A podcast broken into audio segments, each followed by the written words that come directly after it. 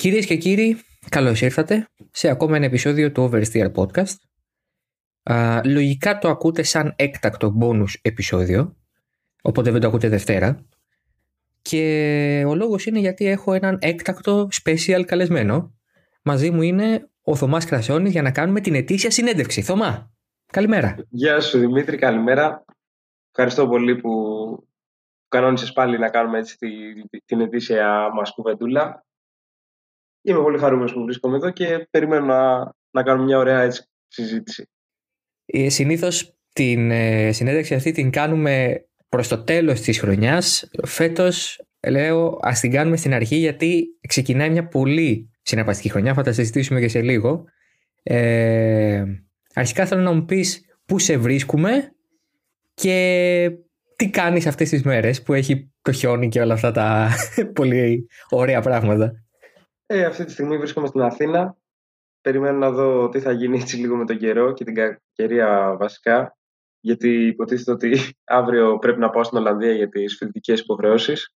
Γιατί ανοίγουν πάλι τα πανεπιστήμια. Ε, κατά τα άλλα, αγωνιστικά είχα μια πολύ ευχαριστή εξέλιξη, διότι η ομάδα επέλεξε να με ανεβάσει κατηγορία και θα τρέξω στη Euro NASCAR Pro φέτος, που είναι κάτι το, το οποίο το κυνηγούσα καιρό. Και τι να σου πω, δε, είμαι, είμαι πολύ χαρούμενος. Οπότε φέτος θέλω να δώσω το κάτι παραπάνω, να έχουμε μια καλύτερη χρονιά από ό,τι πέρσι και πιστεύω ότι μπορώ να τα καταφέρω. Η αλήθεια είναι ότι α, θα ξεκινήσουμε και από πέρυσι τι συνέβη και όλα αυτά τα ε, πράγματα τα οποία έγιναν στο NASCAR το 2021. αλλά το γεγονός ότι ε, υπήρξε από την πλευρά και της ομάδας της Academy Motorsport η εμπιστοσύνη για τον προβιβασμό ε, δείχνει ότι τα πράγματα πέρυσι πήγανε αρκετά καλά και τόσο καλά μάλλον που να μπορεί να, να δείξει σε σένα η ομάδα αυτό το, το πώς να το πω, την πίστη ότι μπαίνοντας στα μεγάλα έτσι, σαλόνια πια και ανεβαίνοντας στην ανώτερη κατηγορία, μπορείς να τα απεξέλθεις. Οπότε φαντάζομαι ότι και για σένα αυτό ε, είναι ένα κίνητρο. Δεν ξέρω, εσύ θα μου το πεις σίγουρα. Για να τα πας καλά και να ε, αποδείξεις πέραν πάση αμφιβολία ότι με αυτή την άνοδο ήσουν έτοιμος να την κάνεις. Κοίτα, όπως ε, παρακολούθησες τη χρονιά μου φέτος και είδες, είχαμε ένα πολύ καλό αγωνιστικό ρυθμό σχεδόν σε όλους, τις, ε, σε όλους, σχεδόν σε όλους τους αγώνες. Ε, απλά λόγω κάποιων ατυχιών δεν καταφέραμε να έχουμε ίσως τα επιθυμητά αποτελέσματα τα οποία κυνηγάγαμε. Όμως η ομάδα, επειδή γνωρίζει και οι άνθρωποι είναι επαγγελματίες στο μηχανοκίνητο αθλητισμό, κατάλαβαν και είδαν ότι όντως ήμουν πιο έτοιμος από ό,τι δείξαν τα αποτελέσματα. Και γι' αυτό το λόγο, ίσως στο τέλος της χρονιάς, εφόσον ήταν ικανοποιημένοι με την απόδοσή μου, άσχετα το, από τα αποτελέσματα και τις θέσεις στις οποίες τρεμάτισα, ε, θεώρησαν ότι είναι η σωστή επιλογή να με ανεβάσω κατηγορία. Εγώ είμαι πολύ χαρούμενος, πολύ αισιόδοξος και θέλω απλά να δοκιμαστώ ανάμεσα στους ε, καλύτερους οδηγούς στην Ευρώπη. Καθώς όταν έχεις τέτοιους αντιπάλους, ανεβαίνεις και εσύ επίπεδο αναγκαστικά. Δηλαδή θα χρειαστεί να είσαι καλύτερος οδηγός. Ίσως όχι στον πρώτο αγώνα, αλλά όσο τους βλέπεις και παίρνεις εμπειρίες, βελτιώνεσαι. Οπότε, αυτά. Το 2021 πώς θα το χαρακτήριζες δηλαδή σαν αγωνιστική σεζόν, γιατί είχες τρεις τερματισμούς στην ε, δεκάδα, σταθερά στους βαθμούς στο, στο πρωτάθλημα, P13 στην τελική κατάταξη, ε, με κάποιες δυσκολίες ε, δογική τεχνικές περισσότερο. Πώς θα το χαρακτήριζες όλο το, όλο το περασμένο έτος αγωνιστικά για σένα; Ε, ήταν μια πάρα πολύ καλή χρονιά. Θα μπορούσε να ήταν λίγο καλύτερη. Δηλαδή το μόνο που, που με, όχι μετανιώνω βασικά, το μόνο που με στεναχώρησε σε εισαγωγικά ήταν στους αγώνες στους οποίους πήγα να κάνω τα καλύτερα μου αποτελέσματα εγκατέλειψα λόγω ατυχιών και ξεκάθαρα ατυχιών. Δηλαδή στο, στο Most ας πούμε της Τσεχίας πήγαινα πάρα πολύ καλά. Είχα βρει ένα καταπληκτικό ρυθμό. Είχα κάνει το, το προσωπικό μου ρεκόρ στις προσπεράσεις, 12 προσπεράσεις σε 4 γύρους. Ε, ήθελα να τερματίσω, πώς να το πω, γιατί ήμουνα, είχα βρεθεί από την 20η, δεν θυμάμαι και εγώ τι θέση, ήμουνα 8 και πήγα μπροστά μου το τρενάκι μέχρι την τρίτη θέση. Οπότε ποτέ δεν ξέρεις. Μπορεί να ήταν και το πρώτο μου βάθρο, γιατί είχα και πάρα πολλούς γύρους μπροστά μου. Ε, κάπως έτσι το βλέπω. Και μετά, εγώ θα πω το, το άλλο. Ε, επειδή λες ότι θα μπορούσε να έχει πάει καλύτερα. Τι κρατάς από το περσινό έτος, δηλαδή ε, τι είναι αυτό που ε, θα ξεχάσεις από το 21 αλλά βασικά τι είναι αυτό που θες να μεταφέρεις και να συνεχίσεις να κάνεις και την φετινή χρονιά. Αν είχα πάρει βαθμούς μόνο από τον έναν αγώνα στο Most θα είχα τερματίσει εντός δεκάδας, γιατί όπως είδε η βαθμολογία ήταν πάρα πολύ αυτό ήταν το μόνο που, που θα ήθελα οπωσδήποτε να αλλάξει. Δηλαδή δεν το συζητάω καν. Θέλω να τερματίσω σε όλους τους αγώνες πραγματικά, γιατί πιστεύω ότι μπορώ να, να φέρω ένα πολύ καλό αποτέλεσμα. Και μετά από αυτό, δεν ξέρω, θα μ' άρεσε, θα μ άρεσε να κάνω και ένα βάθρο, το πρώτο μου στο θεσμό. Οπότε αυτά κυνηγάω. Η Academy Motorsport είναι μια ομάδα που πέρυσι δεν είχες και στις δύο κατηγορίες. Έτσι και ο Ζακ Βελνεύ κέρδισε στην Pro και ο, ο Βλαδίμηρος ο κέρδισε στην, στην 2, ε, στην ε, ε, ε, Elite 2. Δεν κέρδισε, αλλά είχε πάρα πολλά βάθρα ο Βλαδίμηρος. Δυστυχώς δυστυχώς δεν κέρδισε Α, αγώνα. Ίσως, ίσως είχε μια πόλη τότε και μπερδεύτηκα από αυτό. Ναι. Όχι, πες μου, πες μου. Όχι, ε, αυτό. Λόγω ατυχίας και ο, και ο Βλαδίμηρος δεν κατάφερε να κερδίσει κάποιον αγώνα, ενώ ήταν πολύ σταθερά στο βάθρο, που ήταν και αυτό κάτι, κάτι άτυχο, γιατί το παιδί έκανε μια τρομακτική χρονιά. Ήταν πάρα πολύ γρήγορος και όλοι περιμέναμε μια τέτοια νίκη. Λόγω κάποιων ατυχίων δεν κατάφερε να τη φέρει ούτε ο Βλαδίμηρος. Οπότε εύχομαι και στον Βλαδίμηρο δηλαδή του χρόνου να είναι μια καταπληκτική χρονιά και για τους δύο, μακριά από ατυχίες.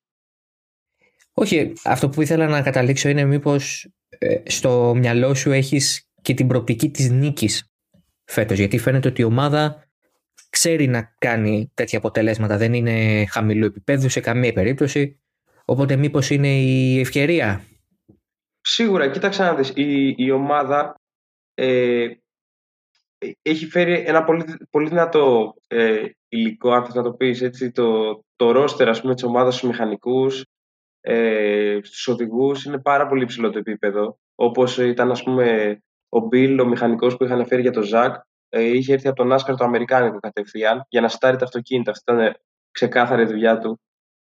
Δηλαδή βλέπεις ότι έρχονται τέτοια άτομα τα οποία φέρνουν πάρα πολύ καλές ε, γνώσεις στην ομάδα και μπορούν να βελτιώσουν εννοείται την κατάσταση και να φτιάξουν ένα αυτοκίνητο το οποίο να είναι πάρα πολύ ανταγωνιστικό. Εγώ δεν ε, λέω το αντίθετο. Δηλαδή και το δικό μου το, το αυτοκίνητο φέτος πιστεύω ότι ήταν αρκετά ανταγωνιστικό. Δηλαδή δεν, δεν πιστεύω ότι στερούσαμε κάπου. Απλά μετά το Most που χρειάστηκε να αλλάξουμε κινητήρα, διότι έσπασε, ε, θεωρώ ότι θα μπορούσε να ήταν καλύτερος. Όχι θα μπορούσε, ήταν καλύτερος ο προηγούμενος. Κατάλαβες. Δεν, δεν ήταν το ίδιο γρήγορος ο δεύτερος κινητήρας που χρησιμοποιήσαμε στη χρονιά με τον πρώτο. Αυτό.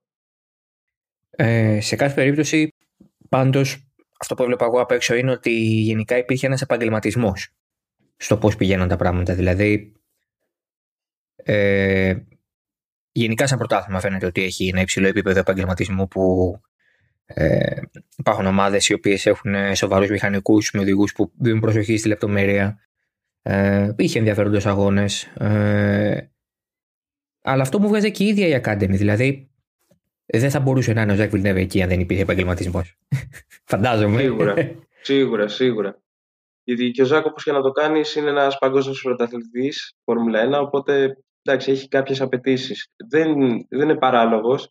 Απλά στον τρόπο με τον οποίο δούλευε έδειχνε έναν διαφορετικό επαγγελματισμό, αν θα το πεις έτσι. Ήταν πάρα πολύ σοβαρός πάντα. Ε, βέβαια, να λέμε και στο το δίκαιο, όπου χρειάστηκε να αποδώσει, ο Ζακ ήταν εκεί. Έτσι, κοντραριζόταν με τους πρώτους σε μια καινούργια ομάδα. Γιατί τα αυτοκίνητα ήταν καινούργια, το αμάξι του ήταν καινούριο, το σέταρε φέτος με το μηχανικό που σου είπα που φέρει από την Αμερική. Δηλαδή, ο άνθρωπος έδωσε. Έκανε πάρα πολύ καλή δουλειά. Ήταν όντως πάρα πολύ γρήγορος και γι' αυτό μπράβο του. Δηλαδή, πραγματικά ε, είναι τρομακτική εμπειρία να έχεις ένα τέτοιο οδηγό teammate. Να βλέπεις πώς δουλεύει. Ναι, σίγουρα και σε αυτό θα πήγαινα τώρα κιόλας πριν προχωρήσουμε.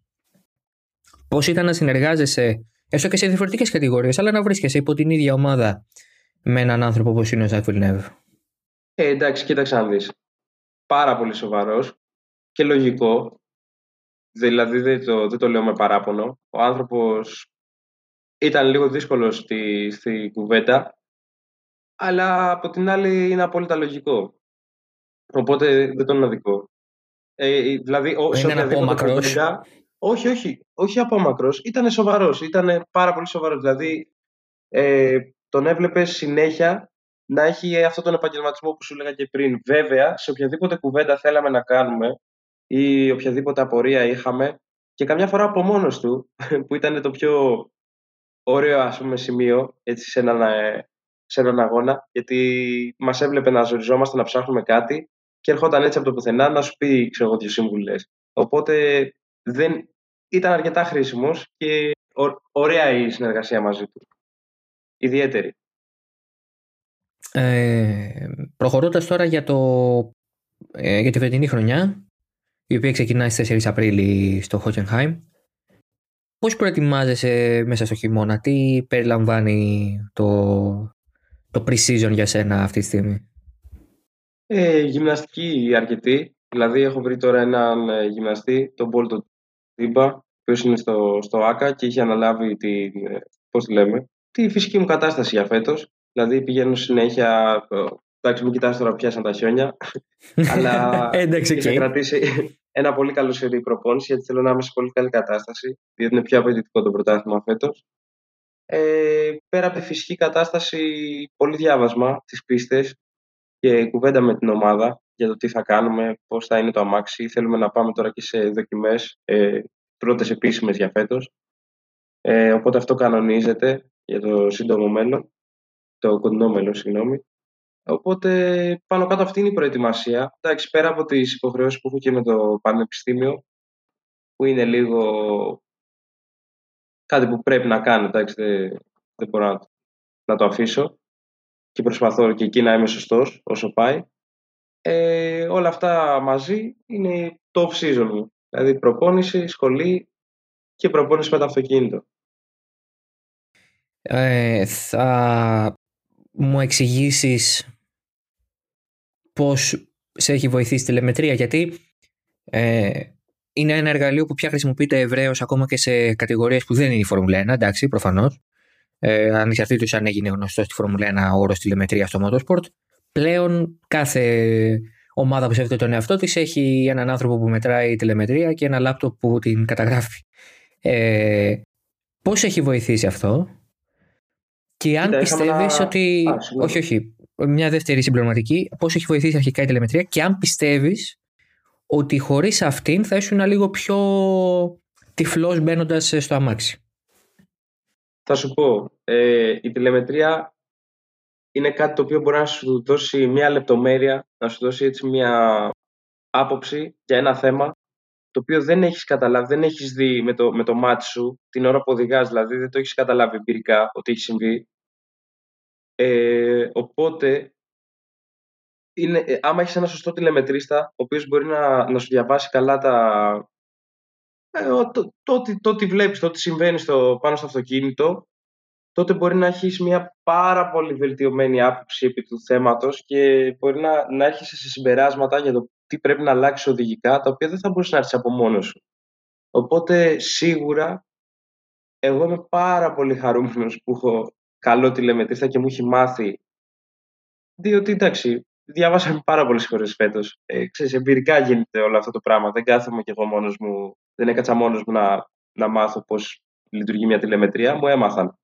Οπότε και αυτός ο, ο, ο άνθρωπος, ο, ο Γκαετάνο, ο τηλεμετρista της ομάδας, με βοήθησε πάρα πολύ φέτος, διότι αλλάζαμε setup, ε, μπορούσα να συγκρίνω την οδήγησή μου με του Βλαδίμηρου και να βλέπω στα, στα σημεία τι συμβαίνει, τι ακριβώς συμβαίνει και βελτιωνόμουν σημαντικά σε κάθε αγώνα. Δηλαδή, μέσα σε δύο σκέλη, από τα πρώτα ελεύθερα μέχρι τις κατατακτήριες, μπορεί να έχεις κάνει και τρία δευτερόλεπτα βελτίωση στο χρόνο σου, άμα έχεις ε, δουλέψει σωστά πάνω στην τηλεμετρία.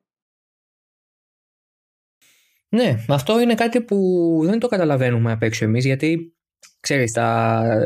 θεωρούμε ότι είναι απλά γραμμές που πάνε δεξιά-αριστερά και πάνω κάτω. Αλλά έκατσα πρόσφατα και εγώ να δω τηλεμετρία από SIM ε, που μετράει το Motec και είδα και πυραμίδα ανάρτηση που κάνει ε, που έχει ας πούμε τις μπάρες οι οποίες δείχνουν που γίνεται η επέκταση και που η συστολή της ανάρτησης και όλα αυτά τα πολύ ενδιαφέροντα. Και είναι πραγματικά μεγάλο εργαλείο, απλά είναι πολύ δύσκολο να το, να το πιάσεις τελείως και να το καταλάβεις πλήρως γιατί πρέπει να βλέπεις που είναι οι διαφορές, να συγκρίνεις κτλ. Και, και αυτό είναι όντως πολύ ενδιαφέρον. Ε, γιατί ε, μπαίνει και ένα πολύ θεωρητικό κομμάτι πάνω στο μηχανοκίνητο ε, και άμα μπορείς να το διαβάσεις, μπορείς να βοηθήσεις και πάρα πολύ κόσμο. Δηλαδή, άμα ξέρεις να κάνεις την ανάλυση, να χρησιμοποιείς τα προγράμματα, είσαι και πολύ χρήσιμος για, και για ομάδα. Όχι μόνο για τον εαυτό σου, ξέρεις, σαν οδηγός. Ναι, σίγουρα, σίγουρα. Ε, η προετοιμασία για τις πίστες πώς γίνεται, γιατί ε, βλέπουμε ότι όλο και περισσότεροι οδηγοί, ακόμα και του υψηλότερου επίπεδου, δηλαδή στη Φόρμουλα 1 για παράδειγμα, χρησιμοποιούν πάρα πολύ sim racing για να κάνουν κάποιες φορές προπόνηση. Ε, εσύ που από όσο ξέρω δεν την έχεις αυτή την ε, πολυτέλεια, να το πω, ε, χαριτολογώντα έτσι. Πώς προετοιμάζεσαι για μια πίστα που μπορεί να μην γνωρίζεις ή να μην έχεις σίγουρο τα, τα σημάδια σου; Κοίτα, όπως το έχουμε ξανασυζητήσει αυτό το θέμα, ξέρεις ότι εγώ δεν το συνομπάρω το sim. Απλά λόγω... Έτσι δεν είχε τύχει ποτέ να, να πάρω. Εγώ, εμένα, εγώ είμαι πιο, πιο της παλιάς σχολής. Μ' αρέσει να βλέπω βίντεο πάρα πολύ, δηλαδή in-car συνέχεια. Μ' αρέσει να, να βλέπω άπειρες ώρες κάποιον άλλο να οδηγάει. Δηλαδή και όταν μου δίναν του, του Villeneuve το in-car για να βλέπω πώς οδηγάει, παθιαζόμουν, δηλαδή καθόμουν να το μελετήσω πάρα πολύ. Ε, συζήτηση με την ομάδα, δηλαδή για τις γραμμές, ε, μέσα της τηλεμετρίας μπορείς να βλέπεις ε, τις γραμμές και τα πατήματα στην πίστα. Οπότε έχω πιο θεωρητική, αν θες να το πεις έτσι, προετοιμασία για κάποιον αγώνα. Τώρα από εκεί και πέρα το SIM ε, δεν θα με χάλαγε καθόλου να είχα ε, ένα SIM στο, στο σπίτι. Οπότε ε, ε, θεωρώ ότι βοηθάει, πραγματικά βοηθάει. Αν έχεις ειδικά ένα καλό gear, έτσι, ένα καλό setup, μπορείς να κάνεις πράγματα. Και αυτό είναι το, το ωραίο, εισαγωγικά. Ναι, σίγουρα. Ε, και πολλές φορές ε, σε μια πίστα που δεν έχει σημάδια, για παράδειγμα, πας και βρίσκεις σημάδια μέσα από το SIM και μετά πας στην πίστα και είσαι λίγο πιο σίγουρος. Αλλά επί πάρα πολλά χρόνια οι περισσότεροι οδηγοί προετοιμάζονταν όπως εσύ βίντεο ή ε, βλέπανε άλλους να τρέχουν και να προσπαθούν να καταλάβουν. Το track walk όταν πηγαίνεις εκεί πέρα επίσης είναι σημαντικό. Ε, το κάνουν ακόμα κιόλας, δηλαδή κάποιοι οδηγοί το κάνουν ακόμα στη Φόρμουλα 1 κάτι άλλο που ήθελα να ρωτήσω και βέβαια νομίζω ότι έχει ενδιαφέρον. Ε, έχει να κάνει με το πώς είναι να τρέξεις ένα πρωτάθλημα που έχει τελείως αμερικανική λογική στην Ευρώπη. Γιατί το Euro NASCAR ποτίθεται, όχι ποτίθεται, είναι η ευρωπαϊκή εκδοχή του NASCAR φυσικά χωρίς τα oval. Ε, του road ας πούμε, των road αγώνων του NASCAR και έχει αυτό το αμερικάνικο στυλ, ρε παιδί μου. Πώς είναι να, εσύ, σαν Ευρωπαίος, με ευρωπαϊκή ομάδα, έτσι, Ιταλίνοι άνθρωποι στην Academy Motorsport, να αγωνίζεις ένα πρωτάθλημα που έχει αυτή την αμερικανική έτσι, χρειά; Ε, θα σου πω. Το... Κοίτα, η μεγαλύτερη διαφορά με τους ευρωπαϊκούς αγώνες που έχει το συγκεκριμένο πρωτάθλημα είναι ότι το αυτοκίνητο μοιάζει πάρα πολύ με αυτά που είναι στην, Αμερική. Δηλαδή είναι ατόφιο muscle car με ατμοσφαιρικό κινητήρα, ε, μηδέν υποβοήθηση, δηλαδή μόνο, μόνο υδραυλικό τιμόνι ας πούμε. Κατά τα άλλα είναι ένα αμάξι το οποίο είναι πολύ, πώς να το πω, ατόφιο, δύσκολο να το οδηγήσεις, διότι ένας ατμοσφαιρικός κινητήρας ε, και τέτοια ροπή, καθώς ξέρεις, έχει 5.000 κυβικά, είναι 500 άλογα, είναι πολύ απότομο, είναι απρόβλεπτο, οπότε αντιμετωπίζεις τέτοια θέματα σε, σε εισαγωγικά. Διαφορετικό από ό,τι είχα συνηθίσει να οδηγάω πριν, με το Cooper, με το Saxo, που ήταν πιο ε, πισταδόρικα αυτοκίνητα, αν να το πεις έτσι, ήταν πιο καλά στημένα, ήταν διαφορετικό. Βέβαια, ε, έχουν και μερικές σημαντικές διαφορές με τα αμάξια του Αμερικάνικου, διότι προκειμένου να μπορούν να, να ανταπεξέλθουν αυτά τα αυτοκίνητα στις πίστες εδώ της, ε, της Ευρώπης, είναι με λιγότερη υποδύναμη, Καθώς στην Αμερική πλέον, ειδικά η Next Gen που μπαίνει τώρα στο NASCAR, είναι περίπου 800 άλογα το αυτοκίνητο. Εμείς είμαστε 500. Ε, για, να μπορεί προφανώς να στρίψει και να είναι χρήσιμος μέσα στην πίστα για να μπορείς να το οδηγήσεις σε ευρωπαϊκές πίστες. Έχει αυτές τις ε, αλλαγές. Ε, βέβαια, είναι πάρα πολύ ευχάριστο. Το έχω ξαναπεί κιόλας. Ε, εγώ Μα απίστευτα χαρούμενος κάθε φορά που οδηγάω. Δεν, δεν μπορώ να το περιγράψω. Δηλαδή, το αμάξι σου δίνει μια άλλη αίσθηση. Κάτι που δεν μπορείς να βρεις σε άλλο αγωνιστικό, έτσι, ευρωπαϊκό. Είναι πολύ, είναι πολύ άγριο δηλαδή. Κρατάει μια επιθετικότητα που μπορεί να μην έχεις άμα π.χ. είχες ABS ή traction control, ας πούμε, κάτι τέτοιο. Σίγουρα, σίγουρα. Όχι, δεν, δεν είναι θεωρία. Ξέρεις, συμβαίνει. Διότι πάνω στην, στην όλη έτσι ε, ομή φύση του αυτοκινήτου βελτιώνεις τα αντανακλαστικά σου πιο πολύ, διότι υπάρχει πάρα πολύ understeering και oversteering. Ε, το setup πρέπει να είναι τέλειο, τέλειο, διότι άμα σου λείπει κάτι, το αμάξι αυτό δεν συγχωρεί λάθη, καθώς είναι και πάρα πολύ βαρύ, οπότε έχω κάνει και τρακαρίσματα απόλυτα. Εντάξει, πάνω στις δοκιμές, ψάχνοντας το, το όριο, εννοείται ότι έχω φύγει και εγώ έχω σπινιάρει ή το οτιδήποτε, το οποίο είναι κάτι απόλυτα φυσιολογικό, όλοι το έχουμε και σε εμάς ίσως λίγο παραπάνω. Δηλαδή, βλέπεις τις δοκιμές, έχουμε πάρα πολλά άτομα τα οποία ψάχνουν το όριο και λόγω έτσι μιας μικροδιαφοράς σε μια έξοδο από μια στροφή μπαίνουν λίγο πιο γρήγορα στον γκάζι και λόγω της τροπής το αμάξι διπλώνει και φεύγουν τείχο. Κατάλαβες; Ναι, είναι πολύ εύκολο, ναι. Ε, οπότε κάπως έτσι. Αλλά το, το γουστάρω πάρα πολύ. Μ' αρέσει απίστευτα. Δεν μπορώ να σου περιγράψω πόσο, πόσο ωραία αίσθηση είναι να οδηγάς ένα τέτοιο αυτοκίνητο. Και ο θόρυβος. Απίστευτος θόρυβος. Ναι, τα, από τα in φαίνεται ότι είναι πάρα πολύ εκοφαντικός ο ήχος. Δηλαδή ότι έχεις πάρα πολύ μεγάλο θόρυβο μέσα και ακόμα και με το κράνος φαντάζομαι τα ακούσει όλα. Δεν, είναι, δεν καλύπτεται τίποτα. Δεν γλιτώνεις. Πολύ θόρυβος. Και πολύ τρέμουλο επίσης. Φαντάζομαι. Ε, ναι, ναι, ναι. Α, για κλείσιμο. Ε, τι θα ήθελες να έχεις πετύχει με το τέλος της σεζόν; Δηλαδή όταν θα ξαναμιλήσουμε ας πούμε σε 8 μήνες ε, πού θα ήθελες να βρίσκεσαι, τι θα ήθελες να έχεις κάνει μέχρι τότε στο πρωτάθλημα εννοώ; Ε, πλέον στη μεγάλη κατηγορία απόλυτος στόχος τερματισμός στη δεκάδα της μεγάλης κατηγορίας, στην τελική βαθμολογία του πρωταθλήματος. Ε, πιστεύω δεν υπάρχει κάτι καλύτερο από το να καταφέρω να κάνω αυτό το πράγμα. Διότι θα είμαι πλέον στη, στη μεγάλη κατηγορία, στους top 10 οδηγούς της μεγάλης κατηγορίας. Δηλαδή στην Ευρώπη εντός δεκάδας. Ωραία. Ε, αυτό κυνηγάω. Θα ήθελα οπωσδήποτε ένα βάθρο, γιατί εντάξει, πλέον μπαίνω στον τρίτο στον τρίτο χρόνο αγωνιστικό στο θεσμό. Αλλά και πάλι, τώρα είναι η μεγάλη κατηγορία. Ξέρεις, θα, είναι, θα είναι πιο ωραία άμα καταφέρω να το κάνω τώρα. Θωμάς, σε ευχαριστώ πάρα πολύ. Εγώ σε ευχαριστώ για την παρέα, για την ε, ωραία κουβεντούλα μας, την ετήσια. Ναι, ναι, οπωσδήποτε. Αυτό είπαμε, είναι πλέον θεσμός. Ε, όπου και αν βρίσκομαι, μια κουβέντα θα γίνει. Ό,τι και να κάνω. σε όποιο site και να είμαι, σε όποιο μέσο και να είμαι. τώρα, ε, για όλα τα social media του Θωμά και τα λοιπά κάτω θα τα έχω αφήσει στο, στην περιγραφή του επεισοδίου μαζί με ε, το site και όλα αυτά τα ωραία πράγματα για να τον βρείτε να τον ακολουθήσετε όπου θέλετε. Έρχονται, έρχεται μια πολύ ωραία σεζόν μπροστά. Ε, και κατά τα άλλα, ε, ως oversteer τα ξαναλέμε με κανονικό επεισόδιο μέσα στις επόμενες μέρες ε, για να μιλήσουμε για Φόρμουλα 1 και πολλά άλλα ακόμη η σεζόν ξεκινάει πολύ σύντομα οι δύο ομάδες έχουν αρχίσει να λένε πότε θα παρουσιάσουν τα μονοθεσιά τους και εμείς αρχίζουμε να μαθαίνουμε όλο και περισσότερες πληροφορίες. Ε, αυτά ε, θα τα ξαναπούμε ε, σύντομα. Μέχρι τότε ακούτε Oversteer και φυσικά halftone.fm σε όποια πλατφόρμα podcast επιθυμείτε, καθώς και το ίδιο το halftone.fm. Μέχρι τότε να είστε όλοι καλά και τι να πω, καλή αγωνιστική χρονιά και σε σένα Θωμά. Ευχαριστώ πάρα πολύ. Καλή συνέχεια σε όλους εύχομαι, όσους μας ακούνε και καλή αγωνιστική χρονιά σε όλους μας γιατί μπορεί να ξεκίνησε το WRC με το Rally Monte Carlo αλλά έχει πολύ πράγμα ακόμα να μας δώσει σεζόν οπότε μέχρι τότε να είστε όλοι καλά. Γεια χαρά.